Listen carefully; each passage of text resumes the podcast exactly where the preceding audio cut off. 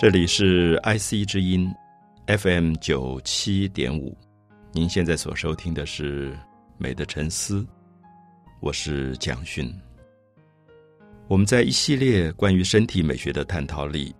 谈到了运动，甚至也去分别运动与劳动到底有什么不一样。那事实上，我们的身体在使用的过程当中，如果有目的，比如说去种田。啊，去洗衣服，我们可能叫做劳动。可是如果没有目的性，我们到健身房去做重量训练，我们叫做运动。可是我们特别提到说，运动跟劳动的过程，其实有时候可能是类似的。所以今天如何在我们的生活里面，使得我们的劳动跟运动之间找到一个平衡的关系？那我们在上一集当中也特别强调，如果在今天。一个城市工业化的过程当中，我们大部分的劳动，比如说呃擦地板，比如说洗碗，比如说洗衣服，可能都已经被机器取代了。那我们的身体其实反而失去了劳动的意义。那么这个时候，我们可能要用特别到健身房去运动来做某一种平衡跟弥补。可是我也特别希望我们不要忘记劳动的快乐，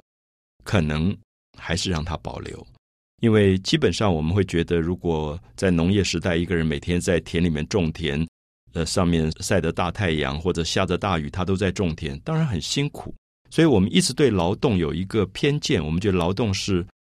不快乐，是辛苦的。可是我也要重新去诠释，我觉得，如果我们今天有一个小小的院子，当然在都会里面已经很奢侈了。那甚至说，你有一个小小的阳台。上面有一个小小的花台，那你可以利用这个土种一点点你喜欢的植物，不管是菜或者是呃某一种花，然后去施肥、去浇水。我们算不算它叫做劳动？因为你还是在动用你的身体做一件事情。可是我相信它是快乐的，所以我基本上觉得“劳动”的“劳”这个字，过去总是跟劳苦连接在一起。可是今天也许。我们可以重新给劳动一个不同的意义。那我自己反而觉得说，有很多的朋友，呃，在现代越来越文明的社会里，刻意的会在度假的时候到一个可能不文明的地方。所谓不文明的地方，就是我记得在法国，常常有一些在巴黎啊，呃，非常上流社会的人，他们几乎是大企业家的老板。呃，我有一次就被带着去跟他们度假。那他们的度假其实蛮让我吃惊，因为他们到了非常非常偏僻的乡下，他们在乡下有一块土地，那块土地上连水电都没有接，所以晚上是点蜡烛的，然后他们的水必须要走一段路去一个清泉去提水。那我印象很深，就是我觉得对于一个在都会里面每天在职场里面奔忙的人来讲，他们去泉水里面去提回来的那个水，那种快乐。那种喜悦完全不是劳动，那事实上当然是劳动，因为你呃提着水，那个地方都没有柏油路的，就是走那个颠颠簸簸的山路回家。可是我觉得他们非常的快乐，所以我的意思是说，也许农业社会的劳动今天反而变成了大家觉得非常的可爱，因为我们已经失去了这样的生活了。比如说以前劳动的社会里面有所谓的畜牧。啊，你去养猪、养牛、养羊，都很辛苦，喂养这些动物。可是今天我们会发现，有人也把猪当宠物了，他也可以在喂养一个动物的过程里面得到很多快乐。那我觉得这个快乐其实某一部分是跟传统的劳动有关的。所以，因此从身体的劳动到运动、健身，一直到今天我们要提的一个新的单元，就是武道。我觉得舞蹈是所有身体美学里面的巅峰，因为通常我们看到一个舞者，中文里面叫舞者，西方所谓的 dancer，那么我们看到他的身体在舞台上展现出一种美，展现出一种动作的高难度技巧的时候，我们会鼓掌，会喝彩，然后我们觉得真是美极了。所以因此我说，舞道是身体美学的一个最高峰。通常我们看别人健身、看别人劳动、看别人运动，我们可能还不会到鼓掌跟喝彩的地步。可是看舞蹈的时候，你会，因为舞蹈是把身体真正变成一种美来呈现了。我们举一些例子吧，比如说，如果喜欢看芭蕾舞的朋友就知道，芭蕾舞的基本功的练习当然非常非常辛苦，这个辛苦绝对不比我们前面讲到种田的劳动要好。比如说，我看过一个小孩子学芭蕾舞，他要踮着那个脚尖在把杆上做很多很多的动作，甚至利用一个单脚站立去旋转，非常非常的累。那么回到家里的时候，真是腰酸背痛，那是比农夫还要累，比渔民还要累的。所以因此，呃，我们认为说劳动很累，那其他的这个身体美学是不累的，不一定是正确看法。我觉得舞蹈很累，我认识很多的舞者，他们的身体使用非常的辛苦，可是他们的的确确是跟劳动不同，因为他们把劳动的目的性拿掉了。我们看到一个舞者在舞台上练他的身体，展现出他身体的难度，然后全场鼓掌的时候，这个身体并没有为了什么目的，只是为了自己存在的一个价值。我说自己存在的价值是说，我们在芭蕾舞里面看到很有名的天鹅湖，有一个黑天鹅出来，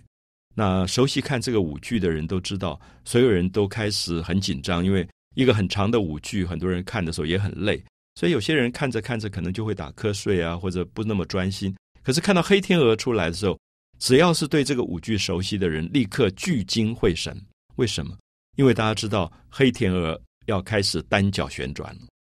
那么单脚旋转是一个高难度动作，大家可以试试看。如果你够大胆的话，你穿起一个硬鞋，然后你只用左脚的脚尖站立，然后右腿平伸出去。好，这个已经是高难度，意思是说，你的左脚是垂直，你的右脚是水平，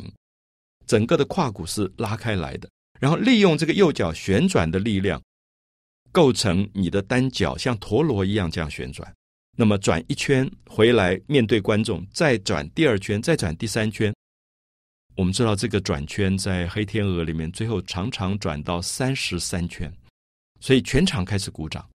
因为这是高难度。然后。舞者必须在舞台上心不跳、气不喘的，面露微笑向大家敬礼。那这个才是高手，就是他非常的从容，因为他在基本功里面的锻炼已经达到了最自在的那个状态。就是其实他很累，他非常用力，可是他不让你感觉到他用力，那么轻盈，所以所有人都觉得美得不得了。我想这个就是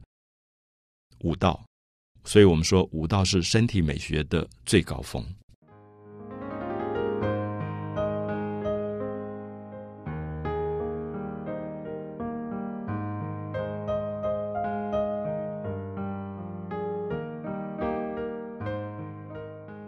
谈到舞蹈，我想很多朋友其实都有很具体的经验啊，不管看芭蕾舞，或者是看中国传统的京剧、川剧、歌仔戏，里面都有很多叫做身段的东西。所谓的身段就是一种基本功，所以我认识的呃芭蕾舞的舞者要在把杆上做非常非常长时间的基本功的锻炼。比如说，我们晚上我们去。舞蹈剧院，我们看一个舞剧，可能两个小时。你看到舞者在舞台上，就像刚刚说到的黑天鹅，一出来转了三十三圈。可是我们知道，如果你认识这个舞者，你可能知道他从四岁一直到可能十五六岁，长达十几年，他就在把杆上一直在做这个基本功的练习。我们大概只有一个形容词可以形容，就是真的是千锤百炼。那么。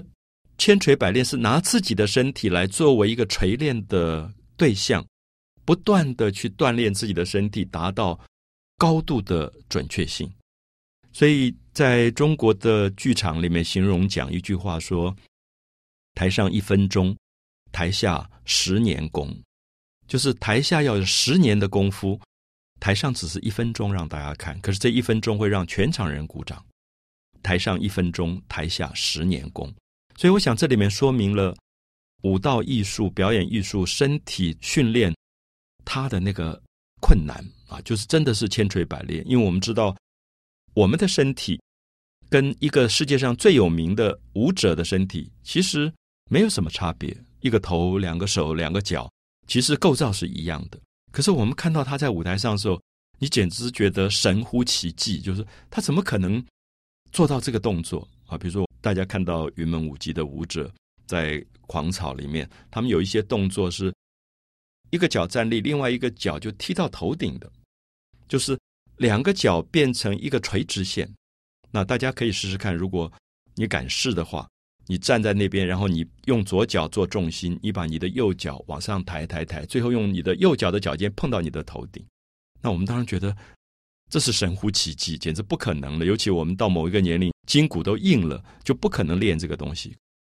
为什么舞蹈艺术通常是从很小开始？比如说芭蕾，可能四五岁就开始练。中国古代的练功，比如说我们知道梅兰芳这样的一个伟大的演员。大概都是从小从小科班，我们叫科班出身，就是在科班里面做最基本的训练。我认识一些这些我们叫做梨园行里的演员啊，就是在传统戏剧我们叫梨园嘛，梨园行里的朋友，他们是从科班出身。他们告诉我说，大概从呃十岁以前，他们就进到了剧校，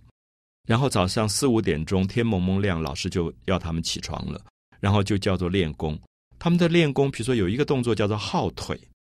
号腿就是说你把你用左脚站在那边，右脚就架在一个墙上。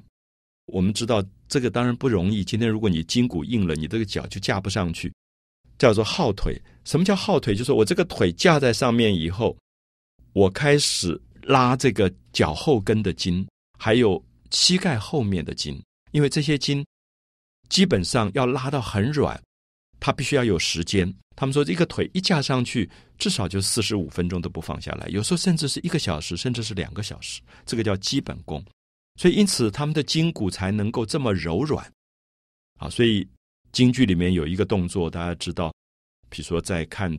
呃挑滑车，很有名的这种武生的戏，就是武打的戏。你可以看到那个武生出场以后，表示他在骑马，那么最后那个马就陷在泥浆里面。舞台上没有泥浆，舞台上也没有马，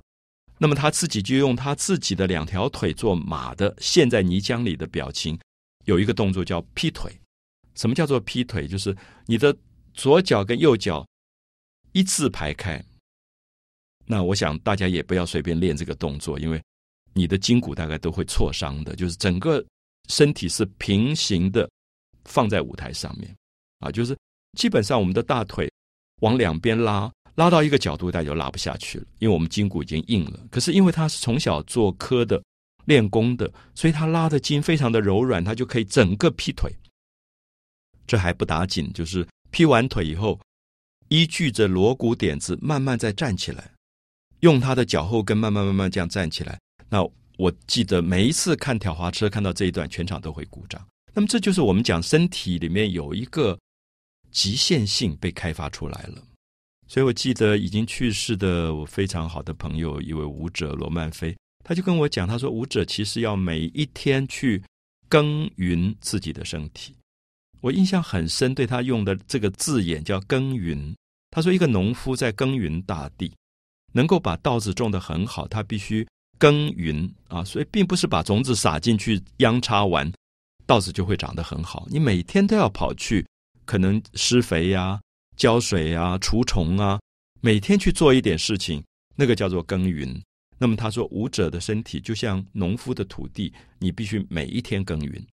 所以基本上我知道说，台湾重要的这些舞蹈的团体，他们真的是每天每天在练习。所以晚上可能演出只是两个小时，可是这些舞者，我知道他们大概十点半就到排演场，各种的身体的锻炼，老师不来上课，你自己也要练功。然后一直练到下午大概六点，这么长的时间来做他身体的这个功课，所以他们的身体常常做出一些动作，都让我眼睛都快掉下来。就怎么可能？就是这个身体可以做出这么高难度的动作？那么因此，我们也可以说，每一个民族的舞蹈其实都在开发他们身体里面最美的一些经验。比如说，欧洲人开发出了芭蕾。那中国开发出了一种京剧传统戏剧里面的动作，印度的舞蹈非常的美，日本也有日本的，比如说卡布奇啊歌舞伎这种身体动作的训练，所以每个民族都借着武道展现出他们身体里面的最高美学。那我们等一下有机会跟大家比较这些不同的民族怎么去开发他们的身体，开发的经验有什么不同。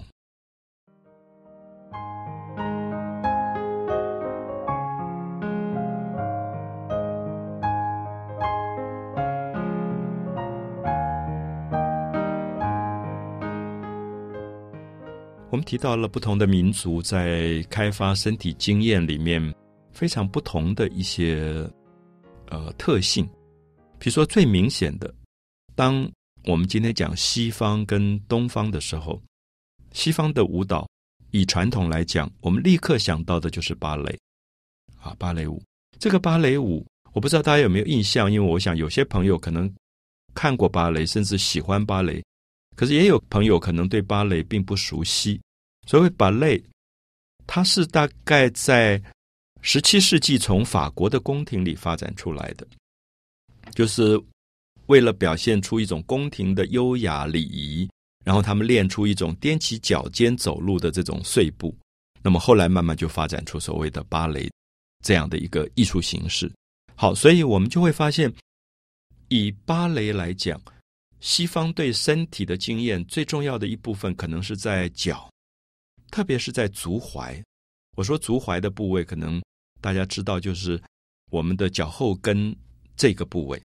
好，我们的小腿到我们的脚掌中间是一个垂直跟水平的关系。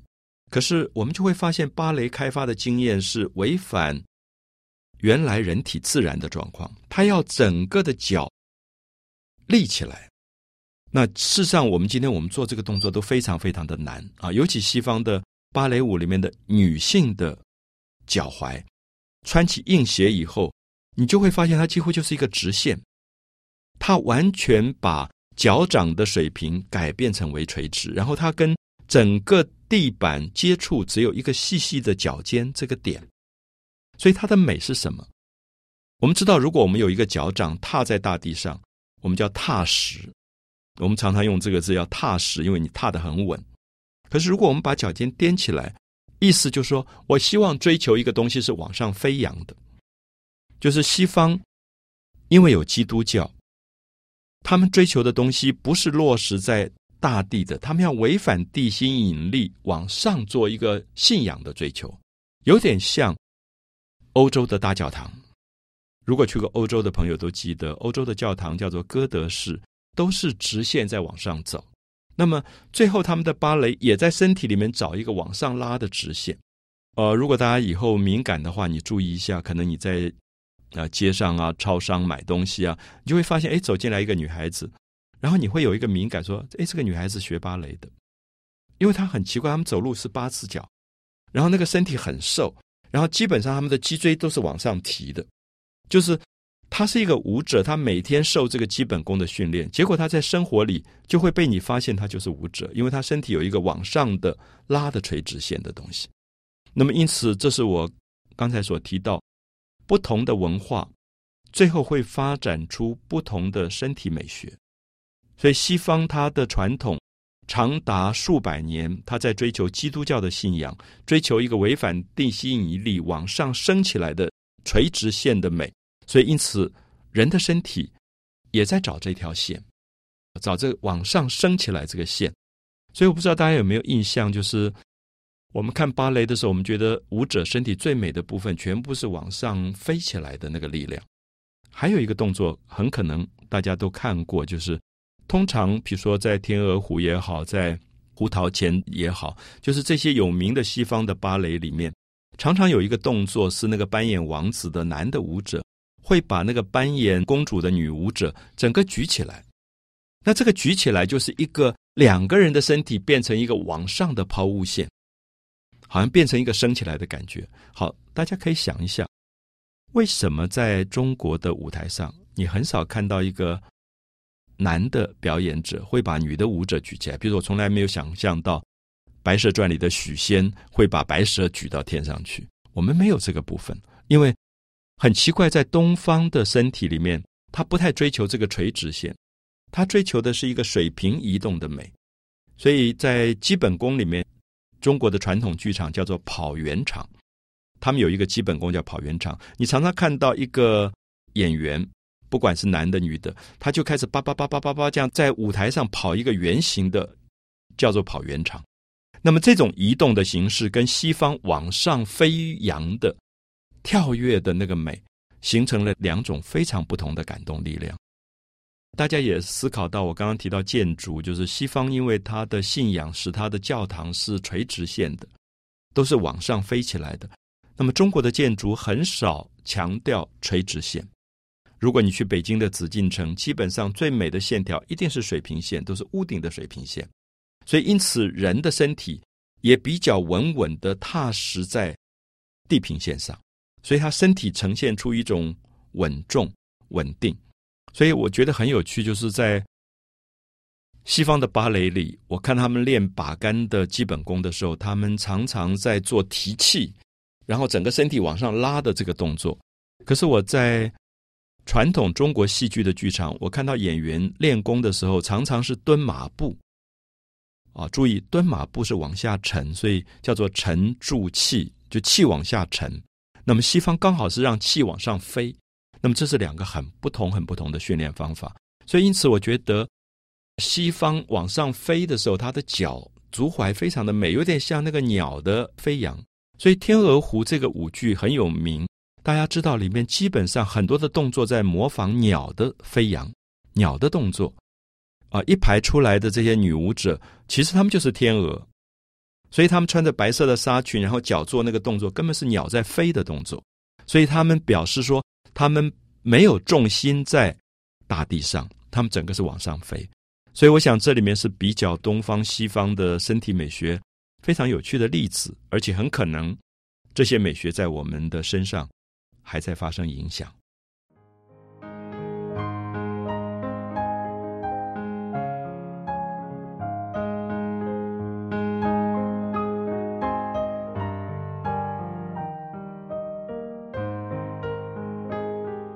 我们接着舞蹈美学谈到了不同民族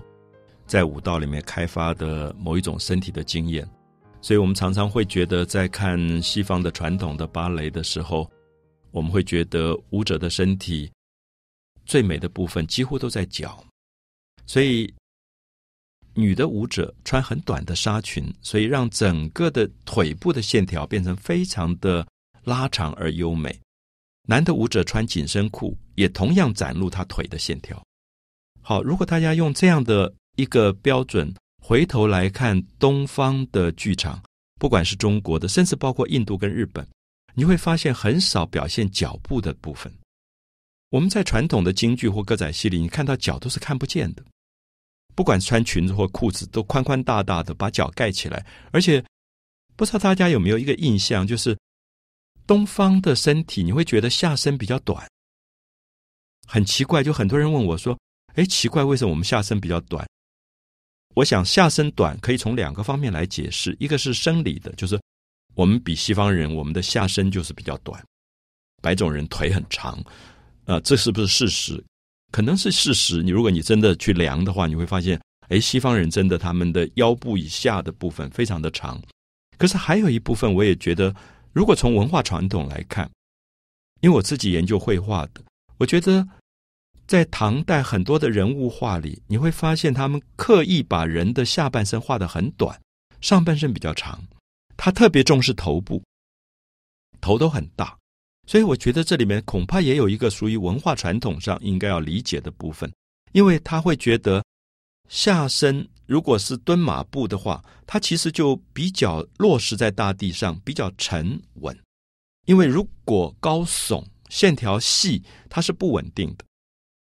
反而它要下盘很稳。我们常常听到这句话说：“啊，你练国术，你下盘要稳，那么就是蹲马步。”可是芭蕾刚好是不要下盘稳，你下盘稳，你绝对跳不好芭蕾，因为芭蕾是要旋转，是要飞跃，是要跳跃。所以他要下盘的力量往上飞，那么中国刚好是要下盘很稳。好，如果下盘很稳，那么最美的部分在哪里？我们就会发现很有趣。所有东方的舞蹈最美的部分在手。我们在看京剧的时候，觉得最有名的可能就是兰花指。哇，那个手指千变万化，可以有这么多的动作，然后那个手指可以表现出愤怒，表现出忧伤、爱跟喜悦，他有这么多表情。他们也重视手指的指尖，可是不会有这么多的变化。所以我们常常听到有人说，梅兰芳在他的年代去世界巡回的时候，美国曾经在国会里面保留用纪录片的拍摄的方法，记录了所有梅兰芳手的动作。听说是千变万化的，就是我们五个手指手掌翻来覆去，我们觉得也不过就那几个动作。可是你看到一个好的演员在舞台上，那个手指可以这么漂亮。甚至我看过最感动的是一个好的。青衣，一个女性的角色，她在表现她的哀伤的时候，她的手没有露出来，因为青衣是很含蓄的女性，所以她有个很长的袖子盖着手。可是那个手在袖子里面的抖动，那个美，我们觉得不可思议。好，所以这里面就可以看到，为什么我会提到不同的民族开发身体的经验，它的结论可能是不一样的。我觉得我们今天很幸运。我们的身体可以学芭蕾，我们的身体也可以学中国的传统戏剧，所以我们的身体其实是一个比较复杂的构成。我知道今天在台湾，很多的朋友下了班以后，依照自己的兴趣，有人去学有氧舞蹈，有人学瑜伽，有人学弗拉明戈，西班牙的，有人学肚皮舞，就是伊斯兰的。好，你就会发现肚皮舞。跟弗拉明戈，它的身体美学是不一样的。我在土耳其跟埃及都看过肚皮舞，肚皮舞是一个非常特殊的女性的身体的美。它可以最惊人的时候是身体全部不动，只有动一个东西，就是他的小腹。而且这个小腹是因为比较胖，所以他是抖动他小腹的那个肉，好像有一块油在那边被抖动起来。那我是跟很多舞者一起去看这个表演的。那这些舞者都想练这个东西，可是练不出来，因为他没有小腹。基本上我们现在很多年轻的舞者，他只有肌肉，他没有小腹。可是我就知道说，你练肚皮舞，可能先要把肚子养得稍微油一点、肥一点，你才能够抖那个东西。可它是高难度的，可是它很美，它非常的女性。那它跟弗拉明戈又不一样，因为弗拉明戈是。西班牙的吉普赛人发展出来的舞蹈，它里面有一种流浪，有一种荒凉，有一种苦闷，有一种呐喊。所以我很喜欢弗拉明戈，因为它就是用踢踏舞的方法在舞台上踩出非常强烈的节奏感出来。所以因此，我想这些都是舞蹈的例子，就是大家可以发现，我们今天很幸运，可以借由不同的舞蹈认识不同民族的文化，而且一看以后，你大概就知道。这个民族为什么会有这样子对身体的诠释？他觉得这样子才是最美的身体。可是今天把这些身体摆在一起，我们很难做比较，因为我们发现他们各自开发了很不同的经验。所以我相信人类在下一个阶段，可能二十一世纪会出现一个全新的身体，因为我们身上有希腊，我们身上有西班牙，我们身上又有日本。又有印度，又有中国，我们很多东西在组合，所以我希望很多朋友思考自己的身体的美，其实也思考你自己跟多少的文化有过接触，去开发出你独特的身体美学。美的沉思，我是蒋勋。